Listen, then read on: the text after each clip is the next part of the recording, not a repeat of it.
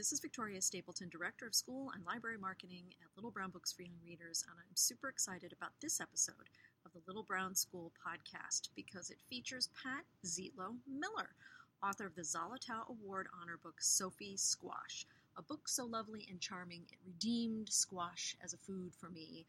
Yes, it was another of my childhood food traumas. But Pat has a wonderful gift for conveying charm and quiet moments of love and friendship and joy. Her book on the Little Brown Books for Young Readers list is Wherever You Go, illustrated by Eliza Wheeler. This book has received a starred review from Publishers Weekly, which called it joyful, and I totally agree, and from Kirkus, which is a very hard star to get. Kirkus said, "Children, thanks to captivating artwork and rhyme, will want nothing more than to ride these handlebars, bouncing and merry." Thank you, Pat, for joining us, and welcome. Thank you so much for having me. I'm so excited to speak to you today, uh, but first, can you tell us a little bit about Wherever You Go? Wherever You Go is a book that I wrote when I knew my daughter was going to be graduating from high school, and it contains all of the well wishes and hope that I want to send her off into the world with. Um, it's a book about journeys and new beginnings and making choices and choosing your own destiny. Oh, it is, it is indeed a lovely, wonderful book, and I think it's such a tribute to your daughter that she inspired such a wonderful piece of work. Well, my first book was dedicated to my younger daughter, who actually did fall in love with the squash, and so I, just to make things even, I had to have a second book that, you know, was for my other daughter. Otherwise, they'd say I was playing favorites. But um, she is a wonderful kid, and I'm sure she'll do very wonderful in school as well. Now I have shades of my mother saying, "I have to have one for you, and one for you, and one for you," to myself and my and my uh, my two sisters. But never, uh, never was the one for me a book. So this is quite this is quite a gift. Uh, so congratulations to her for that. Thank you. Yeah, it's it's been a really fun family thing. My husband says the next book has to be his. I I think I think he would be right. I think he would I be would right. Agree. So let's start with the road trip. I remember from childhood many road trips uh, with my family uh, in all seasons of the year. Uh, I remember many summers when I was crammed in the back of a very hot station wagon, and sometimes that was a full-size station wagon, and sometimes that was not a full-size station wagon. Uh, I also remember uh, several very uh, epic uh, road trips, one of which was a cross-country car delivery journey with my mother, um, and I think we understand now that as an adult, I drive and she rides. But what is the allure of going on a long journey? Well, it's funny because I have a lot of similar childhood memories. Uh, my parents were big on throwing all the kids in the car and, and driving up north in Wisconsin and going camping. And to this day, I despise camping. Um, and not to like totally blame my parents for that, but I think that's that's part of it. But but I do think journeys have an allure because they take you out of your routine. You know, even if you live in the most cool place around, if you skid every day and you do the same things every day, it loses its appeal. And when you go someplace else and experience something new, you see everything with fresh eyes. And I think you can bring some of that back with you when you come back home, which is a really cool thing. I wonder now, Pat, if you and I are not secretly twins, because I loathe camping. Camping, I think it's a good thing for parents to do with kids because it's cheap and it lets the kids run around outside. But oh, I used to just dread it.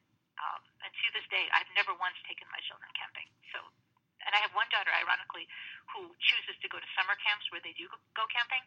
But um, yeah, it wasn't going to be anything I introduced her to. No. Oh. No. But I always say if there's no place to plug in my hairdryer, then that's really not where I want to be. Yes, we, we really are secretly twin sisters because if there is not uh, running water and porcelain mod cons, I am not interested.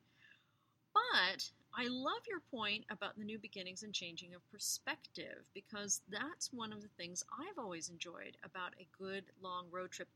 When you're flying over things, it's almost impossible to, like, I used to look, look down and go, what are people doing down there? You know, what, what's going on?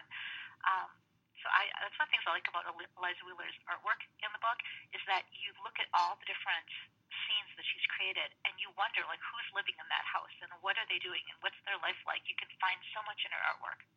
that is just amazing. The artwork is truly genius. Um, one of the things I like about the book is the immediacy of the experience and the gathering of friends that that your main character um, uh, experiences during the course of the book. I wonder, do the friends really come home with the rabbit, or are those memories, very vivid memories?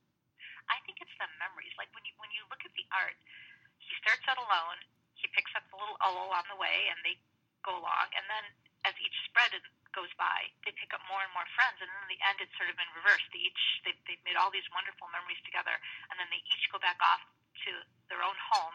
And at the end, it's the rabbit coming home again alone. So it really comes full circle. But he's got all those friends and all those memories, and you never lose that when you travel. Now, a lot of what we've been talking about is communicated by the art that Eliza Wheeler did, but how do you communicate this sense of changing perspective and, and the importance of these memories through your story, through the words of your story? Well, when I was writing the story, you know, because you never know what the art's going to look like as a writer when you're just writing the picture book text. I mean, I have no idea what the, well, first of all, if it'll even sell, and then if it does sell, what the illustrator will choose to do with it. So I was trying to think, what are different things that roads do? Do they bend? Do they climb? Do they turn? And then how do those compare to milestones that, that can happen in your life? Like when, when roads merge and become one. When I wrote that, I was thinking that could be getting married. It could be making friends. It could be just joining a group. Um, and so I was trying to like make all the different things roads do be a parallel for like different steps in, in someone's life. And it was really fun to see then how Eliza took that and added so much more to it. And yet I am reminded of the immortal words of Buckaroo Banzai uh, from one of my favorite movies of all times, starring the, the truly divine Peter Weller. No matter where you go, there you are. So this is true. What do you think your character brought to the travel that's enduring and stands the test of the changes in perspective and the new friends? I think what the character brought is a sense of adventure and a sense of openness to everything the world has to offer. I think some people, and I can occasionally be this way myself, are very happy at home where it's safe and warm and quiet and you're in control of everything. So to go on a journey and open your door and step out and, and take on the world, you have to have that sense of adventure and excitement and curiosity. And I think if you approach any journey in life with that, you're going to attract people and attract friends, and you know, you might have some bumps along the way, but you're going to come out better for it at the end.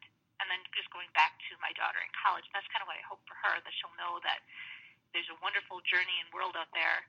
And even if things don't go exactly the way you planned, you can get up, keep going, and still end up where you want to be. I like the idea of uh, the virtues of surprise mm-hmm. that your book is communicating uh through the text. Um, this leads me to wonder, Pat, we know how you feel about camping, and you are right. You are right. Uh, is there a special trip in your memory that you would like to share? Well, the one that comes to mind is, is I have two daughters, and um, they're both adopted from China. They were adopted four years apart, and um, so I've made two trips to China to meet them and, and then bring them home with me. And China is probably somewhere that on my own I would never have said, hmm, I think I'll take a vacation in China. But going there twice um, has been so memorable. And we were in two different parts of China, and it exposed me to things that I've never experienced before. And then again, you come home, and I think you appreciate some of the things you, you have at home. Like, like you can drink water straight out of the faucet in my house, but not so much in parts of China.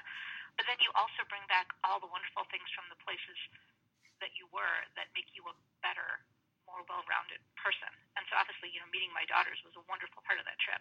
But just everything else we did there, too. We toured temples and just saw wonderful scenery and, and met wonderful, wonderful people. So uh, those two trips are very memorable.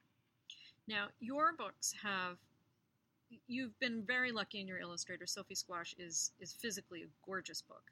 Um, but your writing has a beautiful read-aloud quality. Uh, does reading aloud play a process in your writing? I read everything out loud. Um, I usually wait till I've got a pretty good first draft, um, and then I'll read it out loud, and I do a ton of tweaking as I go along because I'm listening for how does it flow, and then I'm looking a lot for word choice. Um, like there's a line in Wherever You Go where they're talking about roads, and it says bringing you closer than curving away. And I think initially I had something like bringing you closer than turning away, you know, which would have worked, but the double C sound, when you read it out loud, you say, okay, a word with a C would sound a lot better there. And so turning became curving. Um, usually I do it, and then my cats look at me kind of oddly, like, look, why are you just sitting there talking to yourself? Um, and occasionally my family's upstairs, and someone will yell down, what are you doing? You'd think they would have figured it out by now, but not always. It really helps. I, I totally agree. I am known uh, for writing things by actually by saying them out loud before I read them. So I'm always fascinated by the process of of books that have an especially good mouthfeel to them, which leads me to this odd question. What is your favorite word to say? Oh, boy. Okay, I've got two. And I, I started thinking about this when I read Eat, Pray, Love by Elizabeth Gilbert, because she talks about her favorite word in Italian, and that got me thinking, well, what's my favorite word? Um, I think bassoon is a really wonderful word to say. I don't play one. I just think it's a great word. And I think the word litigious is a great word. Not that I, I want to be litigious or have anyone sue me, but it's just it's a fun word to say. Oh, I'm going to try both of these now. Litigious. And bassoon. Bassoon. Oh, I do like that. Oh. I, I think I may need to take up litigious uh, as as a practice word, to sort of find the meat and the bones in that word of, of of how you can play with it. I, too, have a favorite word, but it is not shareable on the podcast. Oh, dear. Um, but, uh, and I think many people can guess what it is, but one of the reasons why I like it is it, it has a nice it has a nice sibilant sound to it. It has a nice vowel that's extremely flexible, and and it ends well. And the, and I don't like it so much for what it means. I like it because there's so many ways to pronounce it and to put expressiveness in it. And I think that's one of the things I like about your writing is that your books respond to different tones of reading. Do you practice with tone? I do. I read it out loud a lot of different ways. And, and words are just, I love words. They just, they, I totally geek out over words. And I love looking at them and saying, what's the best possible way that you can say this? And you can think you have it, you can be pretty sure you have it, and then two days go by and you read it again and you're like, no, no, no, I can do better. Um, and so to me, it's just, it's, it's fun and a challenge and a game. And if you try reading it in different tones, you can really, you know, make it the best it can be. And sometimes I'll give my, my works in progress to somebody I know and say, read this out loud, and then I'll listen to how they read it, which is usually different than how I read it, but you can learn from that too. Because it really should be something anybody should be able to pick up and read in a, a very similar way if you did it right. And so listening to other people read it is very helpful too. Oh, I love the idea of that. Do you um, ever read aloud your works in progress to children? Well, it's not like I go into a school and read aloud works in progress, but my youngest daughter is kind of a word geek too. She's she's just hilarious. And so a lot of times I'll read it out loud to her, I'll, or I will have her read it out loud. Uh, she's thirteen. And she still loves picture books, which is great. And so she gives me a lot of good feedback, too. Oh, that's lovely. I like the idea of that. I know I have uh, some some writer friends. They they don't have children themselves, but they'll usually take captive friends' children and do that sort of thing. You must. What do you think? What do you think? Well, Pat, what are you working on next? Oh, boy. I mean, do you want to know what is in progress, or do you want to know what's coming out next? I want to know what's in progress. What's in progress is I just wrote, and I'm, I'm still in the rapture of the deep. I might look at it tomorrow and, and, and change my mind, but I wrote something I'm very happy with. It's a picture book draft, and it's all about being brave. Because I think children today, children probably for all time, have to be brave a lot. You know, their parents are always saying, oh, come on, just do it, just do it. You don't need to be scared of that. You, you know, we really expect a lot out of, of young children to just be brave. And so I wrote a picture book text about what it means to be brave. And I'm really hopeful that it will find a home and do well. Well, Pat, thank you so much for being with us today. I hope that book finds a home as well, because that sounds that sounds like a I don't I almost said a worthy book, but I don't I don't think I want to use that word. I think that sounds like a, a, an important book. Thank you. Um, I hope so too. Pat, I do love your writing, and I'm so happy you're on the Little Brown list. And I hope that this is that something this is something we can say to each other for many years to come. Thank you for having me. Thank you for looking at Wherever You Go, and um, it's been a pleasure talking to you. Everyone, this has been Victoria Stapleton, Director of School and Library Marketing, with the truly delightful Pat Zietlow Miller, author of Wherever You Go, which will be soon on bookstands if it isn't already, and you should totally order this book, buy this book, check this book out of the library, and read this book both silently and aloud with adults and children to yourself.